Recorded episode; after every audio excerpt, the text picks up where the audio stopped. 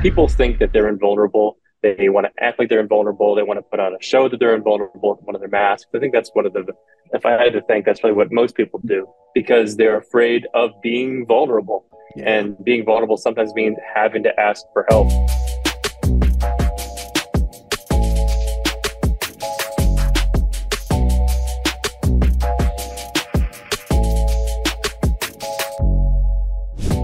Is Ashanti, and welcome to the Taking Off the Mask podcast, where men get real. Um, as you can see, I'm on location. I'm here in a library. Um, we've never filmed in a library before. Um, the only time we've been in a library is in New York. I was in front of the New York Library. Um, but this is raining outside, so I couldn't record outside today. But I got permission to come inside here, and what a beautiful space. Today, sharing his mask is Kevin Cho. Kevin is a major in the U.S. Air Force. Um, he's also a critical care nurse practitioner serving in South Florida. Kevin and I um, met at the U.S. Surgeon General Award ceremony in Washington, D.C. He was one of the other recipients of the Surgeon General's medallion. And man, what a beautiful heart, beautiful brother, beautiful man talking about his own mask, the work that he does in the medical industry to work to save lives, the things he's probably seen, but the ability for him to keep going back every day to do more work to save lives. So thankful for his service. He is, uh, you'll see that in his recording, he's in front of a mini library. So I thought that it would be good to uh, see if I could find out a way to connect. You know, since the back of my desk doesn't have my books behind it, uh, but I'm now here in a library, the San Leandro Library. You maybe hear me whispering a little bit. I'm doing my best to not uh, talk really loud, but I am really thankful for this space and for these books. I don't know how much you know. I really love books. I probably have more than should fit in the space that I have available, but I love it. And there's lots happening here in the library. So thank you for being a part of the Taking Off the Mask podcast with us. This conversation with Kevin is a beautiful one. Um, not only do we get to meet um, in DC, which was the first time we met face to face, but I've been able to follow his work online and just see his heart for people, his heart for the medical industry and how we can do better about taking care of each other. So important. Thank you for being a part of this journey with us. I hope you really enjoy this conversation with Kevin. Um, hearing a person who has seen life and death. It's hard to talk about death but in the season of my work with Ever Forward and my work with the learning experiences, we were talking about who are you missing? And I know that today, as I'm continually doing that work, as we talk about these masks today, I'm excited for you to really learn more about people around our work. I hope you know somebody who can benefit from this conversation. Share it with them. Maybe you know somebody who's trying to figure out their career journey or figure out their path, and maybe the conversation with Kevin will inspire them. Thank you for being a part of the journey with us. We'll see you soon. Please enjoy today's episode with Kevin Cho. Bye now. Kevin Cho, welcome to the Taking Off the Mask podcast. It's so glad to have you. Thanks so much. It's great to be here. I've already made an intro to you, but I just I'm so thankful for you. I want to. I wish I. I what I should have done. I should have been prepared. I should have. I brought the gift you sent me because I'll never forget it. But how about this? Before we jump into this show, will you just um tell folks who you are, what you want them to know about you, and then we'll we'll jump in after that. Uh, sure. My name is Kevin. I was born in Korea, lived in the States most of my life, adopted by my parents. When I was a baby, I came and lived across Michigan, and then Florida became my home, and I've been there ever since. Uh, I work in the public hospitals as a nurse practitioner in the ICUs, down in Miami most of the time when I'm a civilian, but right now I'm uh, on my military uh, side of things, uh, wearing my military hat as a medical officer in the U.S. Air Force. Awesome. When you think about officers, I I actually um when I was in college, I was actually envisioning that I was gonna join the officers program at at the university I went to. And um, I, I don't know. It was I'm in engineering, so I was looking at the Corps of Engineers, and I was looking at all the ways that I could use engineering, and then um, and then I I ended up going to the civilian world. But thank you for the work you're doing, man. I appreciate you uh, you know, I, I think uh, we connected partly because of what we did during the pandemic. I would say that uh, it really is just as needed as teachers, as parents, as, as mentors. Like I think that all the service everyone does is so necessary in a, in a world that everything is connected and everyone is connected. So uh, happy to be part of it. Yeah. I was thinking about like this conversation and the fact that, you know, you and I were recipients of the Surgeon General Medallion. That's when we had a first face to face. And I was just so reading, learning about you and reading about you. Uh, you know, before that award was, I was so just excited, happy. And then it gets to meet you in person and feel that energy that comes through the screen. So, so beautifully. But this is about our, our these masks, you know, I mean, I, I, would love to talk more about that, but I definitely was um was thankful for uh, for being able to meet you face to face there. As a guest, you get to decide who goes first. As a guest, do you want me to go first or do you want to go first? And what we'll do first is we'll share the front of the mask and then you know say whatever you want to say about it, and then we'll um, share the back, and then the conversation it will go where it's supposed to go. There's no, it's not an interview. So whatever you know, you have a question for me, I have a question for you maybe there's something comes up that you want to dig into and we can do that but it's an opportunity for us to just get to know each other better you know uh, well i think it's, it's it's your house so why don't you go first and i'll take your lead okay well when uh, when we invite guests here, they're family. So you are this, is your house too, brother. So looking at our di- different backgrounds, we can tell we're in different houses in the moment. So we'll we'll take there. All right, so here we go. Here's what I here's what my drawing is today and uh and then here are the words happy caring hardworking and i think um i don't know if i've ever written happy on the front i think i've usually write funny on the front. When i wrote it i was actually going to erase it. I'm like what are you doing? Like that's not a word you write on the front. And i think um uh, maybe this is all part of the journey right? I mean I, I, like when i drew the picture i drew them in like this light blue. Can you see the tears? Like Like, yeah, I'm just realizing I didn't draw a mask. I just only read half the instructions. oh, okay. no worries, no worries. You know, a drawing will come to you in the future, and it will, and you'll share it with us. Um, yeah, and so I think I'm. I think the reason I wrote happy, maybe subconsciously, is that I'm doing my best to show happiness right now because I think when we get to the back, there's a lot of deep other stuff going on, and so I think what I'm trying to show is I'm trying to like hey, how you doing? I'm really trying to push it out because normally I'm hardworking. I'm, I mean, hardworking is definitely one of my more common words, but it is a, a true thing that I do let people see.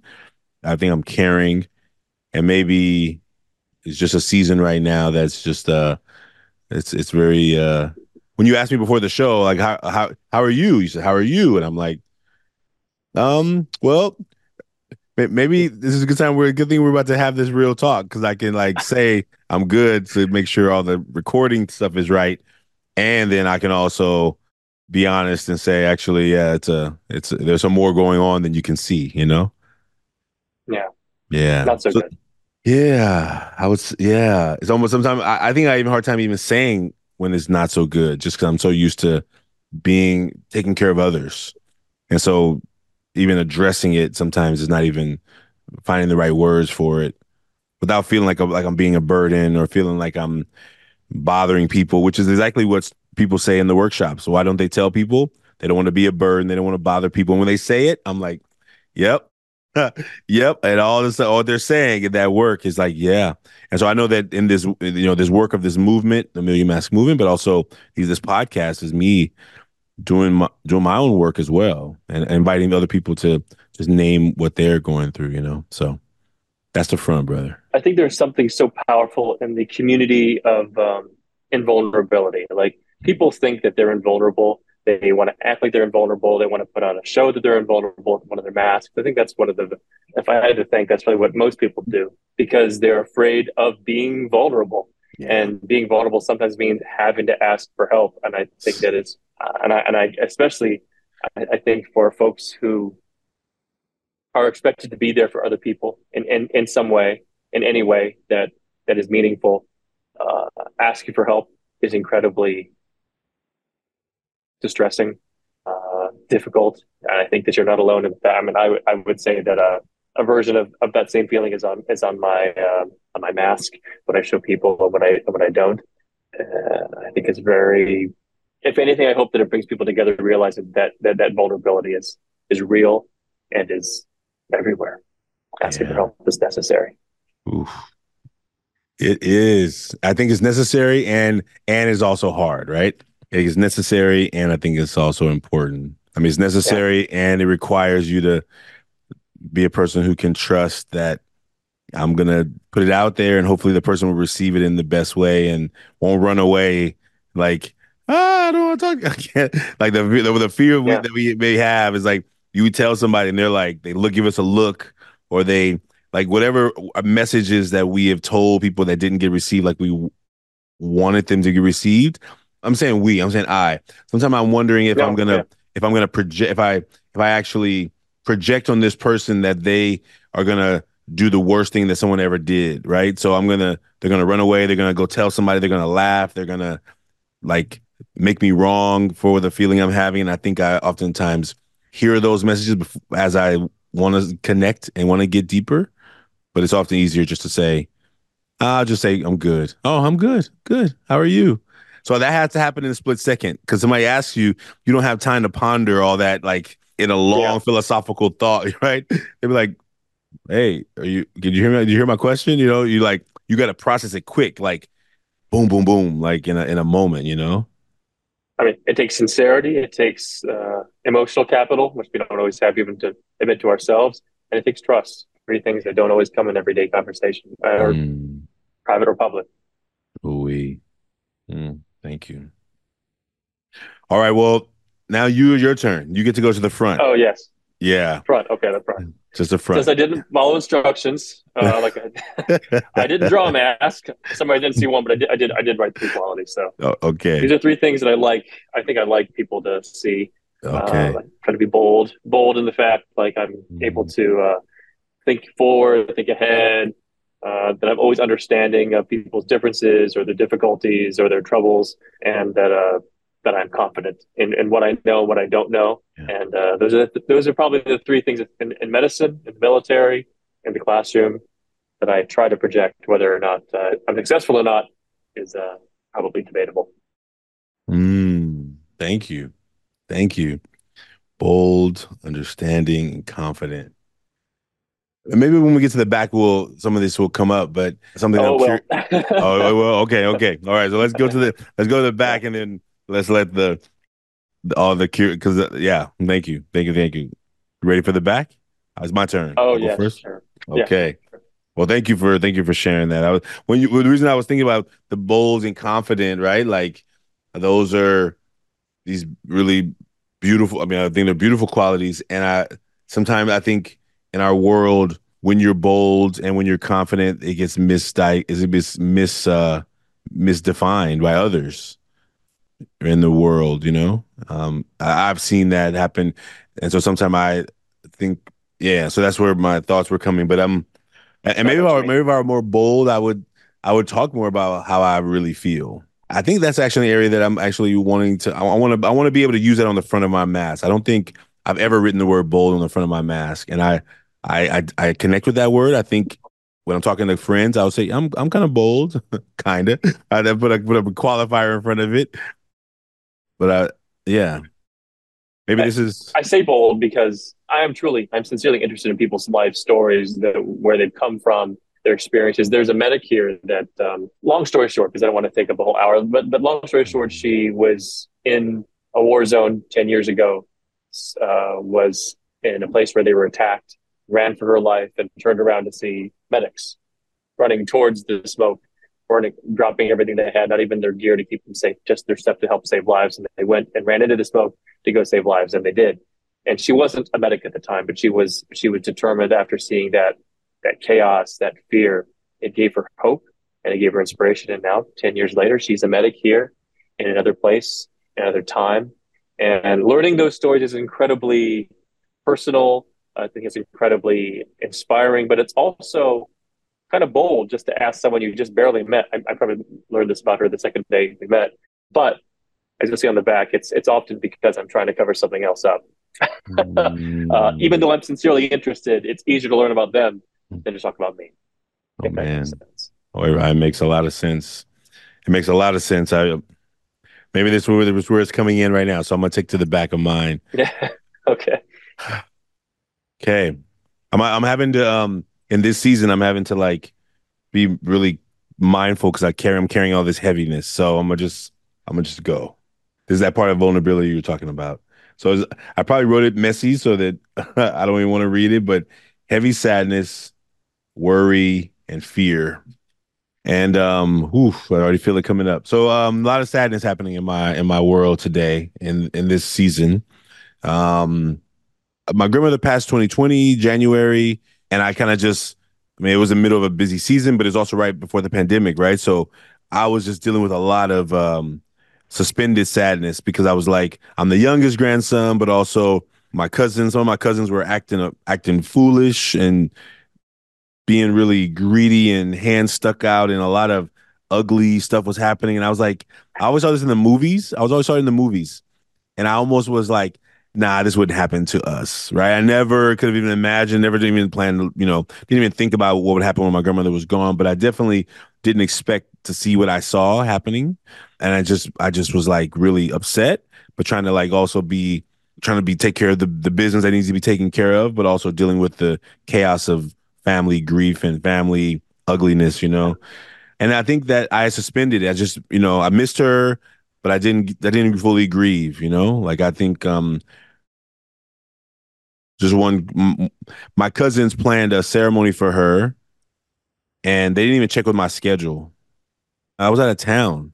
Like I'm like, how do you plan a ceremony for our grandmother and you don't even make sure that I'm my schedule fits? And they're like, well, you know, you can have your you can you can create your own ceremony if you want. And I'm like, what did you say? Like what did, like and I and I'm trying to like be rational but also be a human and like and I just want because I wanted to just go into like fu mode like but I know that wasn't going to make it better and it wasn't going to solve the problem but I was in that mode but I was just grieving and dealing with these this this deep deeper sadness that my family was doing that so that's what's happening and then just you know just two days ago today is wednesday now so three days ago my cousin passed um here in the bay area and um it was it's just been like it was, it was heavy. It came out of nowhere. Sunday got a call from his my aunt, and she was like, "He's gone," and I'm like, "Huh?" And um, were you I, were you cl- were you close with him? You yeah, yeah. He was in. We were both in education. Um, like we were.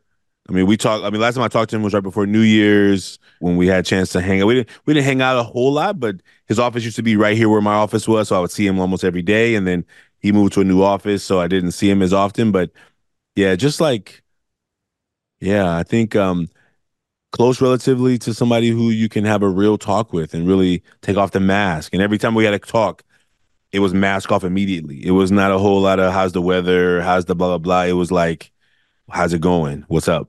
And we were just like we we knew we can hold that space for each other. So yeah, it was um yeah, feeling that toughness right now. Um, and then worry and fear are the other two. But I think right now the grief, and and I think I was just in the process of beginning to like say, okay, I need to process this gr- grandmother grief from three years ago, um, well, almost four, you know, 2020.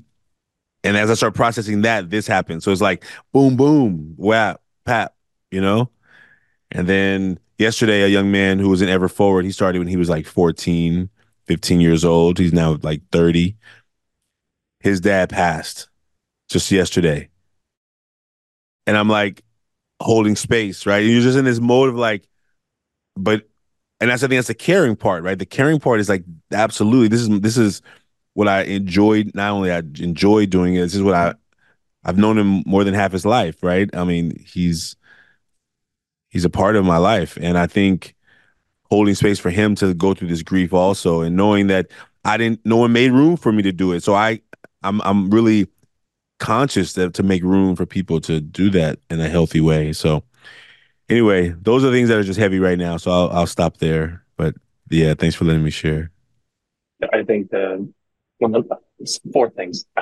Number one, if I can say anything about about loss, about the end of life or the end of mm. uh, the end of an era, I think that people don't only mourn the loss of the person they love, they also mourn the loss of the fantasy that they had for themselves, their family, their loved ones. Um, I recently lost my, my uncle.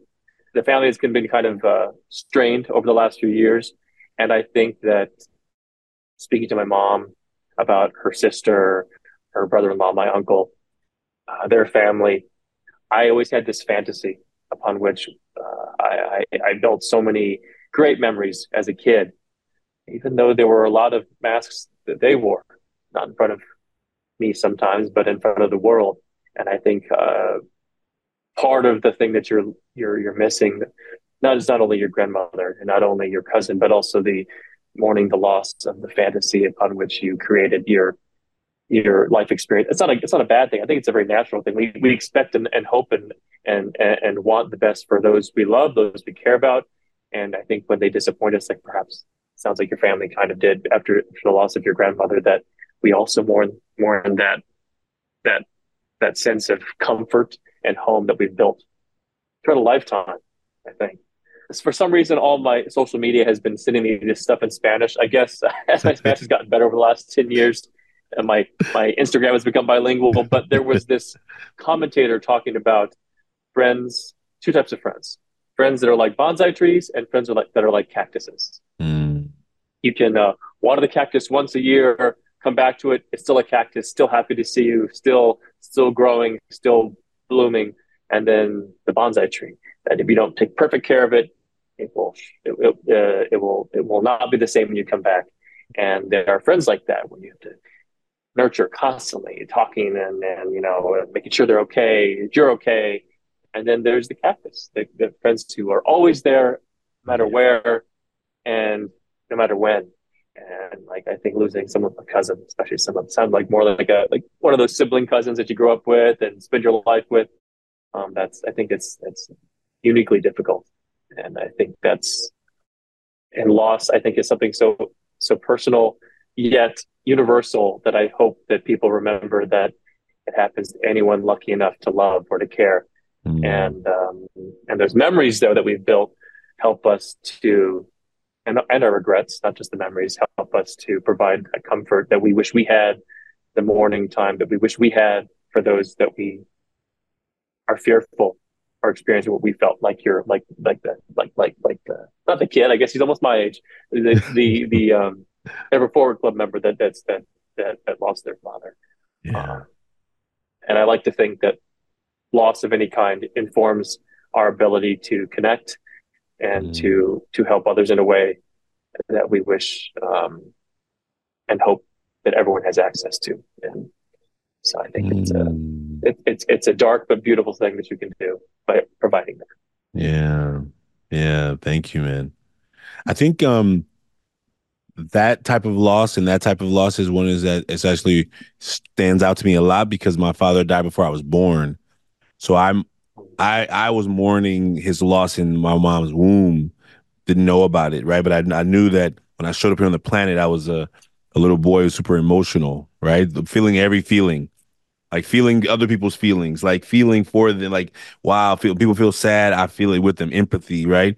And a, in a society that says, no, hey, boys don't cry, suck it up. What are you? What's wrong with you? Don't go help. Hey, stop helping everybody up when they fall. Why are you always so like what? I was a nurturer. Like I was raising my siblings, so I was already at home raising kids before I even know how to make a kid. You know, and I think that that that ability to be like, it was just in me, and it was those feelings were heavy. So when when I started meeting young people in my life who also didn't have fathers, I felt that right, even though they always act really tough about it, right? Yeah. So yeah, it's a it's a season, and uh yeah, I think this is just a opportunity. And I think that even me trying to create content about it, I want to make content, but I'm like, I don't want to be sound like I'm complaining. I don't want to sound like I, I tell this is the message I tell you behind the where I'm like, I don't want to be like all the things I say to myself, but I think those are the that's part of the journey too. So, um, yeah, man, thank you for listening. That's the back, and and now's your turn when you're ready. yes, the back is kind of like the opposite of the front, of the front. Like rather than being bold, I'm mm. often quite fearful of the of the decisions I make out of uh, fear that I'll hurt someone or that it was the wrong decision or that it won't help the way I hope. I always try to be understanding uh, I'm not always successful, but sometimes I'm I'm deeply disappointed in what I see in the world, myself, and other people, but often just in myself. But and, and then even though I try to be confident, which I think is is is is, is, expected in, in medicine as we talk about life and death and life changing circumstances, uh, uncertainty is something that always haunts me. And I think that uh, being bold, understanding, and confident with the backdrop of being fearful, often disappointed and uncertain is, um, mm-hmm. I think, dichotomy that's um, part of my daily life most of the time. Thank you for that. Because I, I guess that helps that me ask the question even better now. When you wrote the bold and um, confident, have you ever operated in that way because it's what you're showing and found that people confuse it for arrogance or they called it something else that it wasn't but they like i think i because i'm sometimes afraid to show show those things i'm like man i wish i could be more bold. Like like i have i've i've, I've made so many videos in that phone that i've just stuffed and sat on and just be like ah no one cares about that. And i and that that's that's some boldness that i that I'm working towards. I mean, it's like, man, you're old dude, Ashanti. What, what's taking you so long to get more bold, right? And I think I'm there's and some things I'm really bold, like, and some things I'm more like, nah, it doesn't need to be. You know, I don't need to. I don't need to share that. I don't need to post that. There's a song by. Have you heard of Dax? Have you ever that a, a rapper named Dax? So he has a song called Eternity, which has been ringing a lot of bells lately. And the last line of of, of it says, um, you know, are you giving more or are you taking, you know, in the world? Um, and then he says, if it were to all end tomorrow, what are you holding on to that the world needs to see? And it was like, and it's just like a, it's a con, and I keep hearing it replaying. I've only heard the song like a week ago, the first, the first time, two weeks ago maybe. And it's like, what are you holding on to that the world needs to see? Because, and life is so like we don't know what when's gonna life is gonna be in. I didn't. I mean, my cousin was a young guy doing his PhD. Right, he's like full of life, and and so I think like, okay, who knows when my last day will be. So am I just gonna? Are you gonna find all these journals after I'm gone and be like, oh my goodness, he could have written so much, you know, he could have said so many things, and and I just let fear get in the way. So my goal really is that. So I was asking you a question and I just started talking. I'm sorry. I was really asking you. No, no, no. I think I, I, I think that the that fear of reckoning with your mortality, I think, is like honestly out here. The very first, I'm trying to say what I can say safely. Yeah. The first within the first two days that we arrived to to to to to this part of the world, there was an emergency in which we had to take cover, and it was unexpected. It um, hadn't happened in this location probably uh, for for years. Not to mention, we arrived uh, in the in, in, the in the advent of the war in Gaza, and just just uh, just just last just like ten days ago, three American service members were killed in Jordan, which which uh, reminded me how uncertain life can be. But not only that, and this is reported publicly, so I feel comfortable saying it. I mean, 30, 40 more people were injured in, in the in the in the in the, in the attack, and this is a small place where everyone knew everybody, where uh, so many people were impacted that it, it it changed fundamentally how people could interact. And I think it made me th- it made me wonder about all these things, but it also made me realize that as much as we was as much as we hold military service uh, at, on this pedestal.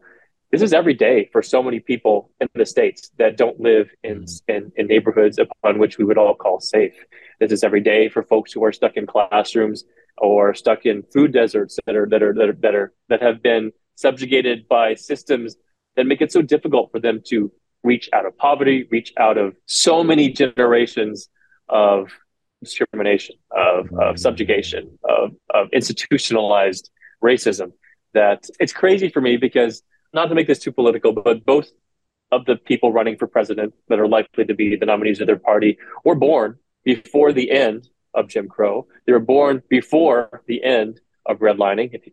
They were born before the, uh, the Civil Rights Act, born before the Voting Rights Act. I mean, all of these things, and, in fact, some, and, in fact, many cases, they were adults and or participating in these debates.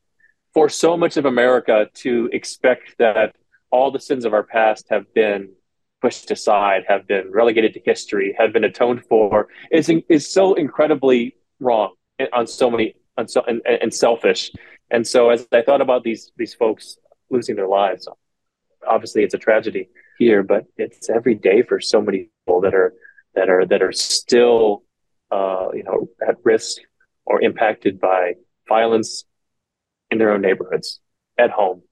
And I think t- too many of us take it for granted, and too many of us separate this kind of violence from that kind of violence. We realize it's happening every day. We need to do better to address it. And I and I think that being bold, I think that's what you were talking about, about to ask me about being bold, especially when I was younger, was mistaken for being arrogant or being a know-it-all. And uh, and I think if I'm honest with myself, sometimes I do think that I, in retrospect, was arrogant or did think I was a know-it-all. But I'd like to hope, even if it's not always totally accurate, that it was out of out of uh, a desire to do good, to fix something, to help something, to help someone, even if it's myself. Um, and I also think it's um, being bold is also a defense mechanism and so fearful of what's to come or what may happen or what has happened and what could happen again. And it's a, a complex, it's a complex trait. And I think that you cannot be bold without experiencing and knowing what fear means and is.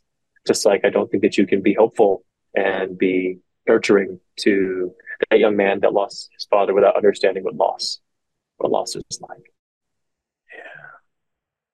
I mean, I think it's really powerful. Thank, thank you for saying that. Thank you for naming what we're about to experience in this next five, six, seven months. I don't even want to count, but it's about to be a, uh, about to be a new weightiness of heaviness of of what's happening in our world. Definitely here in the United States politically, but also just in in the world. I think there's a lot happening. The AI, yeah. people are some people are excited, some people are freaked out. There, the elections, some people are excited, some people are freaked out. Like in everything, there's all these groups that are have different levels of feelings that they can show or not show. And I'm really hesitant to talk about politics in a lot of ways. But I, as as I'm as I heard you speak, something something shifted in my mind in, in this context, and something said to me. I mean, this is February, right? It's Black History Month. Um, like if I'm ever gonna speak about the injustice I have seen. Now, I've not just seen it only in February, I've seen yeah. it in my life. But if I'm ever going to speak about something, wouldn't this be a beautiful time to speak about it? You know? I, there was a, there was a company recently who who that is a funny kind of kind of funny story, but it's not funny. But it's also happened the day after I found out about my cousin. Right, so they want to have a meeting with me. They want to bring me in to do a talk for Juneteenth, which is in June. It's been a year in planning, a year in planning. Long story short, they were trying to like negotiate my speaking rates, which is which okay, no problem. We can talk talk. I want to talk about it. I'm I'm down to negotiate. But I was also like thinking how the irony that in February, and, and not that that had anything to do with the timing of the call, but in February, this organization who had already given a deal, a discount, they're a, they're a multi-million dollar organization. My little nonprofit is not.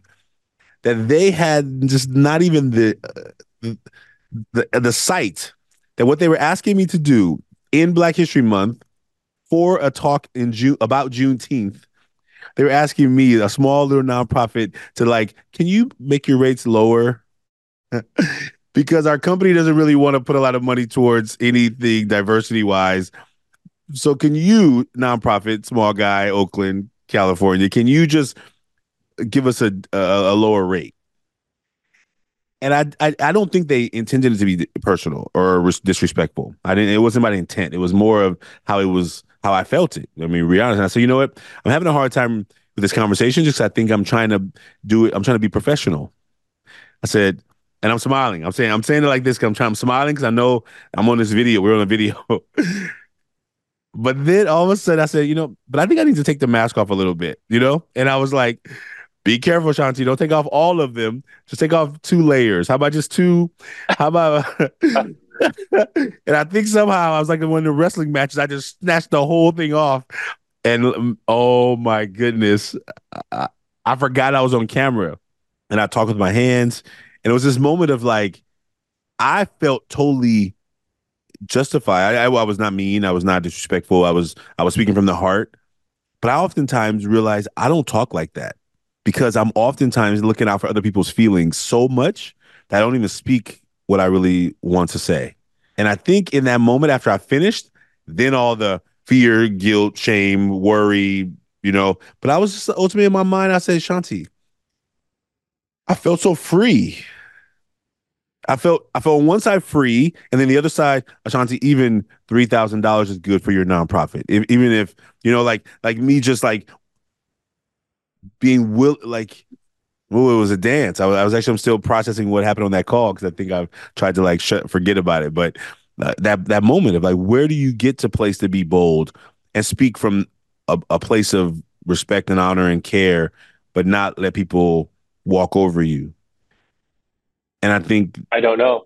I haven't I haven't mastered that yet either. That that's a very hard. It's a hard. It's hard. It's a hard. It's a. It's a hard. It's a hard balance. It is a hard balance sometimes. I wish it wasn't as hard, but I think in the in the world we live in, we oftentimes we have a world that tries to conform us to what they they want. I I had to look up his name, make sure it wasn't wrong. But there was um you know about the Tuskegee Airmen, I'm guessing. Black History Month. The, the Tuskegee Airmen always seem to come up in, in, in, in, Black History Month. Yeah. The commander of the Tuskegee Airmen was uh, uh, General uh, Benjamin Oliver Davis Jr. And a lot of people knew about him, uh, and and and he was able to conform enough to also change the narrative of uh, of what uh, people of color, specifically Black people, but for for and this honest truth, people like him changed the narrative on which all people of color and minorities in America could exist and do. Not to, again, not to glorify the military. I, I, I, I, I have to be sensitive that, that, that I don't do that, but to, to be able to be at the height of his career, commanding the, one of the most consequential forces in American history, one of the most revered, at least in modern history, I think was, was, was fundamentally able to change the course of how we treat Black people in the military.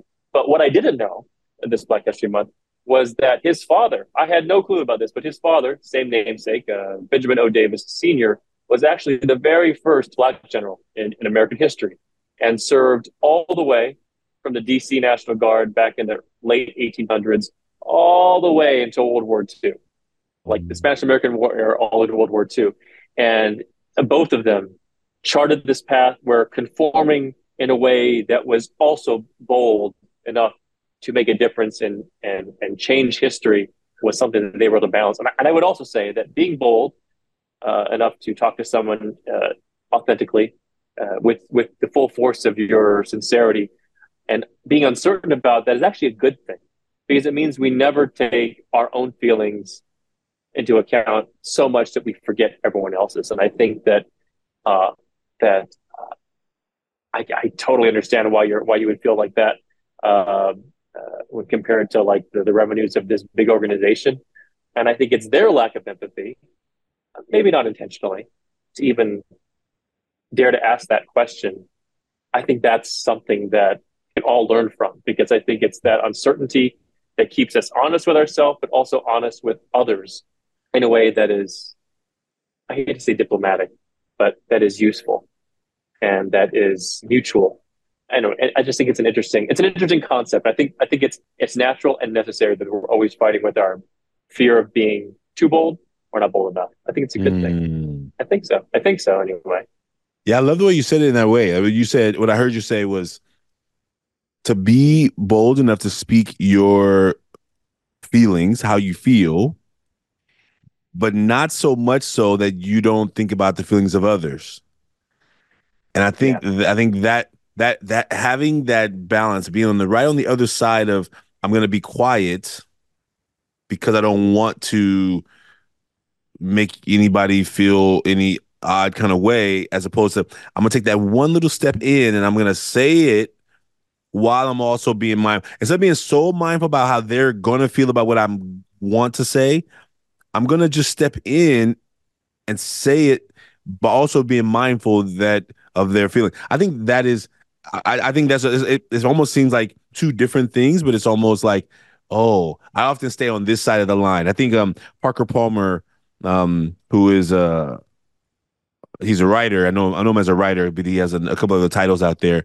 He in one of his books he talks about this idea of the I call it the critical gap, but he may call, it may, it may be called the tragic gap. But there's a gap between where we are now and where we want to be. And I think what he asks us to do is he asks us to stand in the gap. Like, don't get stuck where you are. Where, and I think that's this opportunity to stand in the gap. I think in that call, I was standing in the gap. Like, I'm not all the way there where I'm bold to say everything I really want to say in a, even also still being mindful of other people. But I was like, I need to speak this because if I if I hang up this call and don't say it, I'm gonna be saying it. I'm gonna be saying it already, but I'm gonna be saying it to myself out loud in my mind. You didn't speak up for yourself, Ashanti. You didn't hold true to your own values or what you you didn't honor. You didn't you didn't honor yourself the way you always honor others. And I think I've been like in that moment of like, okay, the gap, me getting to where I really want to be, which is like as a sovereign being, being able to that I don't that I feel like it's not wrong for me to speak up about what I what I feel and what I need and I think that that is a, a new journey. Is it? And I think that's the constant work they get to do. So thank you. But it's how people change the world. I think. Yeah. By minding that gap in a way that brings people in and yeah. also changes their hearts. That is because they can't hear you.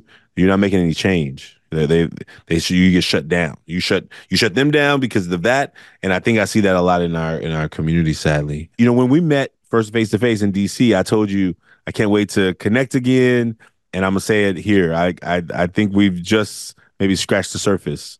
I'm thanking you for your committing your time to being here with us. I want. Is there anything you feel like you want to say right now? I'm hoping that this is not the last time you're here. I'm hoping that you come back. I'm hoping that you come back on the show again. I'm hoping. I mean, the, the vision of this show is to make a conversations that is like, what would it be like if men could come together and really be more authentic with each other? I think so many men don't have that, and studies show that men are feeling lonelier than ever. Not just men, young people, teens, people around the world, but definitely in this epidemic of what we're talking about in this show is making space for men just to, man, I feel like I know you a whole lot, a little bit, a lot more.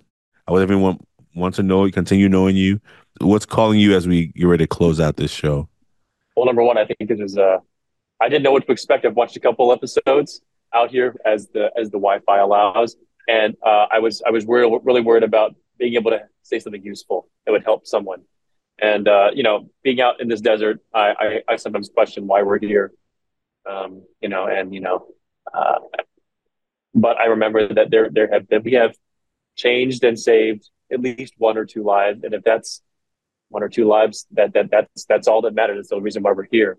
It doesn't have to be a hundred. It doesn't have to be a thousand. If just one is enough, and I hope that if just one person watches this or listens to this and feels like they can be more authentic to themselves and be more sincere to themselves. And also, maybe who knows, process loss, uh, process uh, mourning, bereavement in a, in, in, in, a way that, that, that brings them peace.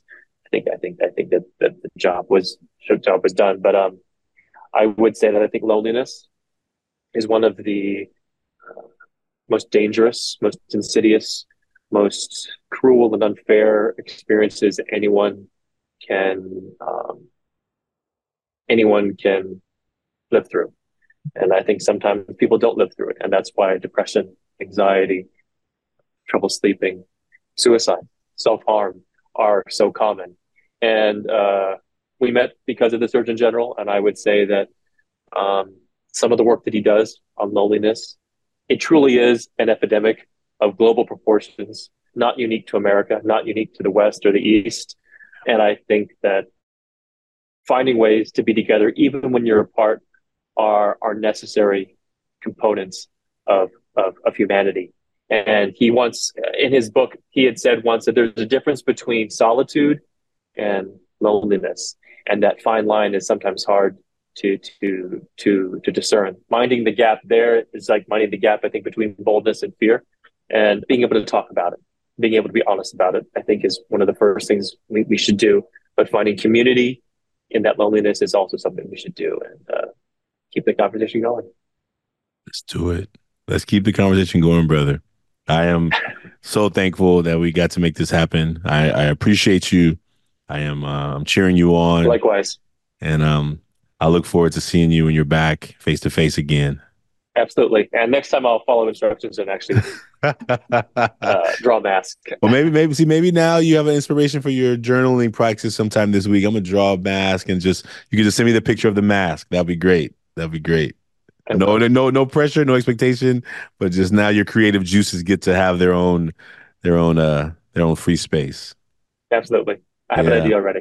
All right. Well, look, folks, Kevin and I shared our masks here publicly. You don't have to share your mask publicly. You can go to millionmask.org and make your mask. And we look forward to you being a part of the journey with us. Kevin Cho, thank you for being on the show with me today. So good to know you more, brother. And I look forward to seeing you soon. Likewise. You too. Take care. Take care. Bye, folks. The Taking Off the Mask podcast is produced by Ryan Louie and graphics by Kelly Wong. Guests are managed by Dan Paloma, and the podcast is edited by Samuel Matingo. We'd like to thank everyone who's been a part of the creation of this podcast, and for every guest has been a part of the show, you are now a part of the Taking Off the Mask family. The Taking Off the Mask podcast is brought to you by the Ever Forward Club, and if you like what you've heard today, please subscribe, write a five star review, and share this with someone. We look forward to having more conversations that matter. And please remember, there is more to you than anybody can see by just looking at you.